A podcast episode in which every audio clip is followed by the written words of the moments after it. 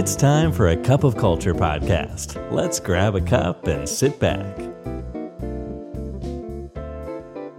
ได้เวลาจิบกาแฟคุยกันเรื่องวัฒนธรรมองค์กรกับคำเขาเจอนะครับ สวัสดีครับผู้ฟังครับ ขอต้อนรับผู้ฟังเข้าสู่กาแฟแก้วที่ 242 กับผมบอลสุรัตน์นะครับ เวลานี่ผ่านไปรวดเร็วจริงๆนะครับผู้ฟังเผลอแป๊บๆนี่เกือบๆจะ 250 EP แล้วนะฮะ เอ้ผมต้องพูดอะไรแบบนี้อยู่บ่อยๆ เลยนะครับสงสัยอายุจะเยอะละ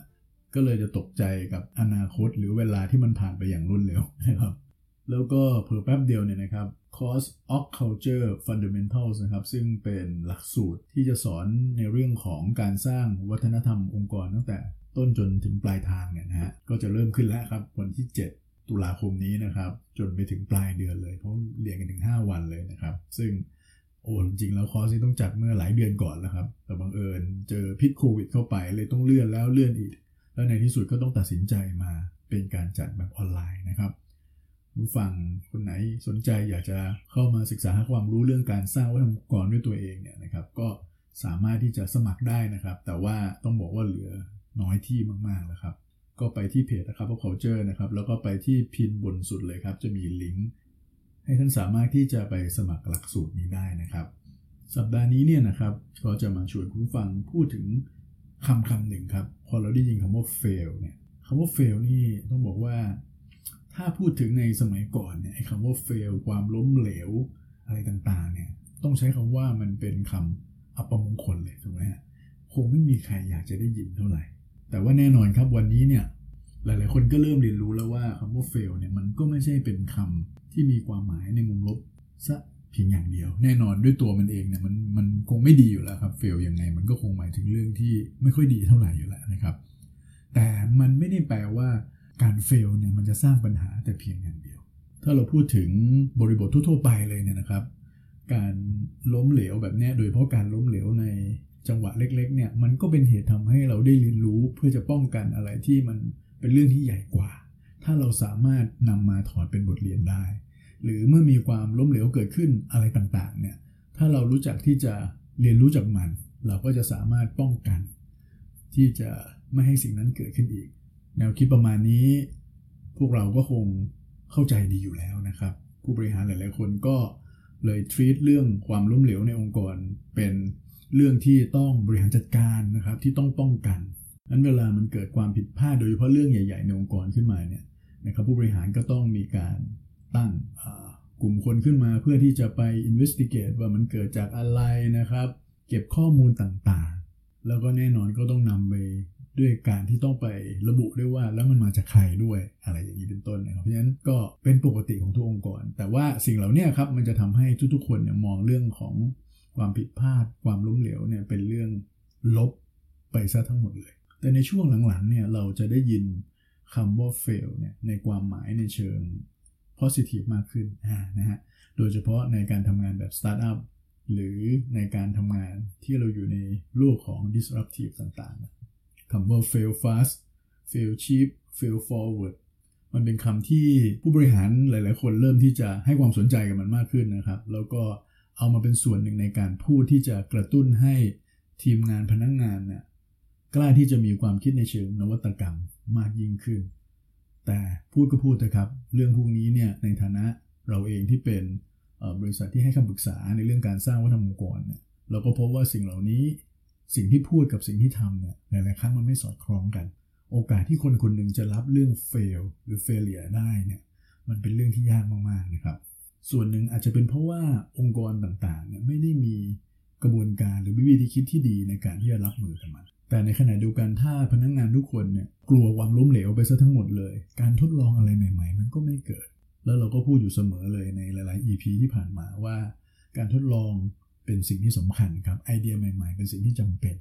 แต่ไอเดียพวกนี้ไม่มีใครอยากจะพูดถึงมันหรอกครับ ถ้าความกลัวเรื่องการล้มเหลวมันครอบงำจิตใจของพนักงงานอยู่ จริง ๆ จะว่าไปแล้วเนี่ยมนุษย์เกิดมาก็กลัวความล้มเหลวอยู่แล้วครับ ลองคิดดูนะครับ สมัยเด็กๆเลยเนี่ยเวลาเราทำความผิดอะไรเนี่ยเราก็มักจะถูกตำหนิถูกว่าต่างๆ เพราะฉะนั้นเนี่ยเราเรียนรู้ที่จะโกหกตั้งแต่เล็กๆโดยด้วยซ้ำไป เพราะเรารู้ว่าเวลาเราทำอะไรผิดพลาดขึ้นมา หรือ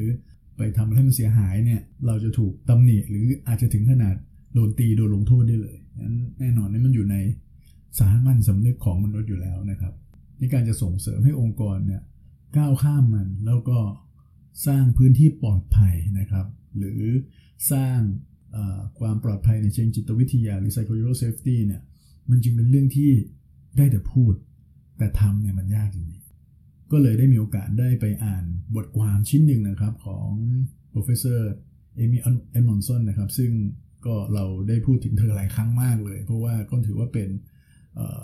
ผู้ริเริ่มในเรื่องของ psychological safety ขึ้นมานะครับ แล้วก็ ในบทความใน Harvard Business Review ชิ้นนี้เนี่ย ที่ชื่อว่า strategies for learning from failure เนี่ยทำให้เราเห็นภาพได้ชัดเจนขึ้นครับว่าจริง ๆ แล้วเนี่ยคำว่า fail เนี่ยเอาจริง ๆ เนี่ยมันสามารถแบ่งได้หลายสเกลหรือแบ่งเป็นตามสเปกตรัมได้นะครับแน่นอนครับมันเริ่มจากเลยเขาเรียกว่า brainworthy ก็คือ fail แบบที่ยอมรับไม่ได้อ่า ถูกไหมครับ จนไปถึง fail ที่ควรยกย่องชมเชยโอ้ฟังแล้วดูตลกดีอย่างเงี้ยนะฮะ เพราะอย่างนี้ครับ ที่ทำไมดร. Amy Edmondson ต้องต้องอแบ่งแยกแบบนี้ เพราะเขาบอกว่าถ้าเราพูดรวมๆก้อนของโม fail เนี่ยทุกคนก็จะเหมารวมไปเลยว่ามันไม่ดี แล้วการที่จะมองให้มันดีเนี่ยมันเป็นเรื่องที่ยาก แต่ถ้าเราแยกย่อยมันออกมาเป็นสเปกตรัมว่ามันเริ่มตั้งแต่ซ้ายสุดไปขวาสุดเป็นสเกลเลยเนี่ยนะครับ เอออันนี้มันอาจจะง่ายขึ้นแล้วโดยเขาแบ่งเรื่องของเฟเลียเอาเป็น 3 โซนด้วยกันนะครับ โซนแรกเลยที่อยู่ซ้ายสุดเลยของสเปกตรัมเนี่ยเขาเรียกว่า preventable failure หรือความผิดพลาดล้มเหลวที่สามารถป้องกันได้ ซึ่งพูดง่าย ๆ ก็คือเป็นความล้มเหลวที่ไม่น่าให้อภัยเท่าไหร่นะครับ สมควรแต่การตำหนิหรือลงโทษนะฮะ ในกลุ่มนี้เนี่ยก็อาจจะเป็นเกี่ยวกับเรื่องการที่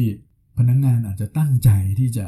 ฝ่าฝืนกฎฝ่าฝืนข้อตกลงที่มีร่วมกัน ทั้งทั้งที่รู้อยู่ทั้งรู้อยู่แล้วว่าทำไปมันจะเป็นปัญหา แต่ก็ยังทำอ่าตกลงกันแล้วอยู่ในกฎระเบียบอยู่ในขั้นตอนอยู่แล้ว แล้วทำอย่างเงี้ยอันนี้เขาเรียกว่ามันอยู่ในจุดที่รับได้ยาก หรือในขณะเดียวกันเราอาจจะไปปล่อยให้คนบางคนที่ไม่มีทักษะ ไม่มีความเข้าใจในเรื่องนั้นๆ แล้วไปทำงานเนี่ยแล้วเกิดความผิดพลาดขึ้นมา ซึ่งเราก็รู้อยู่แล้วทำแบบนี้โอกาสเกิดผิดพลาดสูงก็ยังทำอันนี้เขาเรียกว่าอยู่ในโซนนี้ หรือบางครั้งอาจจะหมายถึงการประมาทเผลอเลอความไม่ตั้งใจต่างๆ แล้วทำให้เกิดความผิดพลาด อย่างนี้เป็นต้นเนี่ยครับ อันนี้อยู่ในโซนที่เรียกว่าจริง ๆ แล้วถ้าเราตั้งใจที่จะป้องกันจริงๆ มันป้องกันได้อะอันนี้คือโซนแรกเลยครับ ในโซนที่2เนี่ยนะครับเขาเรียกว่าเป็น failure ที่ unavoidable failures นะครับก็คือมันสามารถที่จะหลีกเลี่ยงได้ยาก โดยเฉพาะเมื่ออยู่ในสถานการณ์ที่มันค่อนข้างซับซ้อน complex มาก ๆ เช่นในองค์กรที่มีงานที่ซับซ้อนมาก ๆ เข้ามานะครับ มีคนมี stakeholder ที่หลากหลาย มีเรื่องของเทคนิคที่มันเปลี่ยนไปเปลี่ยนมาบ่อย ๆ หรือยกตัวอย่างเช่น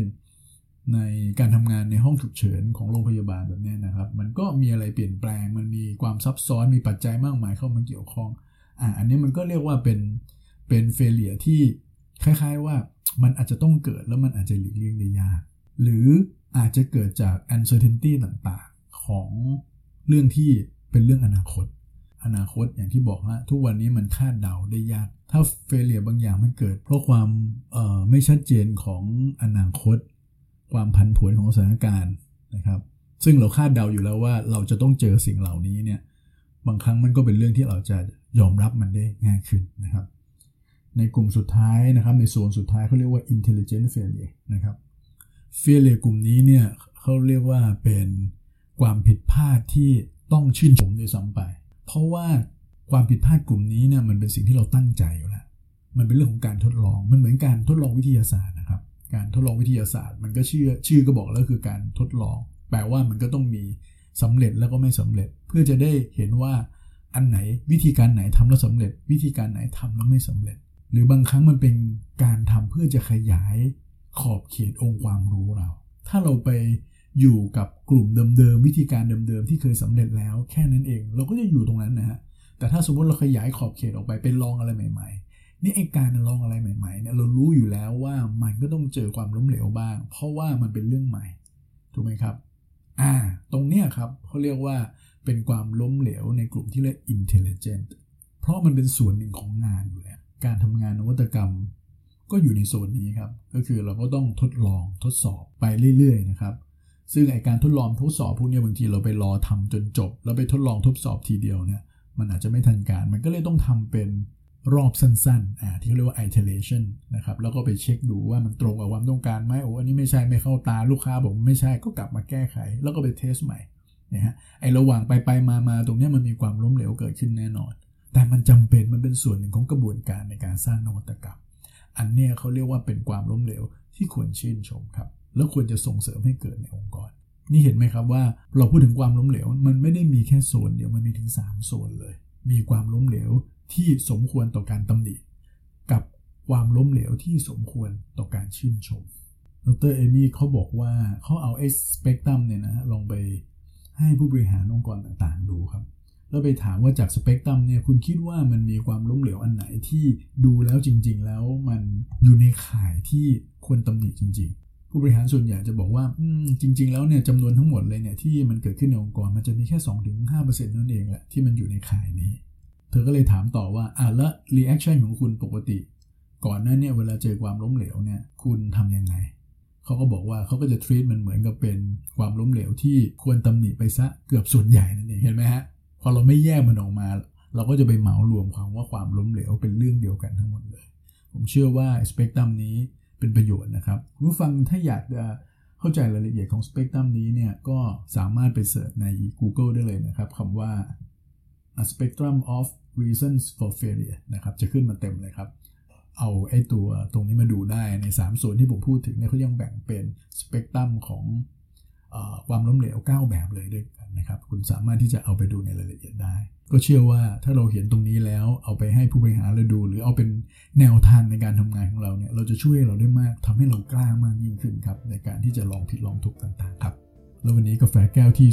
242หมดแล้วนะครับ อย่าลืมนะครับ ไม่ว่าเราจะตั้งใจหรือไม่ก็ตามเนี่ยวัฒนธรรมองค์กรจะเกิดขึ้นอยู่ดีครับทำไมเราไม่มาสร้างวัฒนธรรมในแบบที่เราอยากเห็นกันล่ะครับ สวัสดีครับ And that's today's Cup of Culture. See you again next time.